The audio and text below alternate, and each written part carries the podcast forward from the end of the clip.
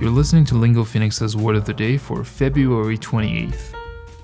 کلمه امروزمون morale هست که اسپلینگش به این شکله M-O-R-A-L-E استرس مارک تو این کلمه میفته روی سیلابل دوم و میگیم morale و این رو با کلمه moral اشتباه نکن چون moral اسپلینگش به این شکله M-O-R-A-L ولی morale یه دونه ای آخرش اضافه داره و تلفظش هم فرق داره و معنیش هم فرق داره morale.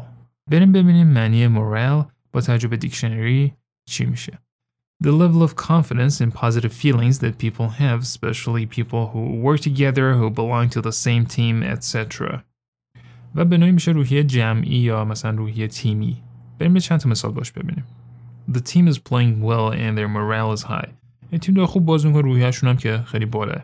The president's speech boosted the morale of the troops. یعنی سخنرانی رئیس جمهور اون روحیه نیروها رو بالا برد، نیروهای نظامی رو. حالا بریم مثال ببینیم از روزنامه نیویورک تایمز. To the Kim regime, the nighttime military parades in Pyongyang, the capital, were demonstrations of power meant to boost domestic morale amid crippling economic sanctions.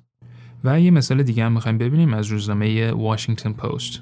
The crushing reality of the virus has taken a toll on staff who have tried various ideas to keep up morale. با پادکست Word of the Day من محمد گلپایگانی هستم از Lingo Phoenix. Join our Telegram channel at Lingo Phoenix to make sure you never miss an episode of Lingo Phoenix's Word of the Day.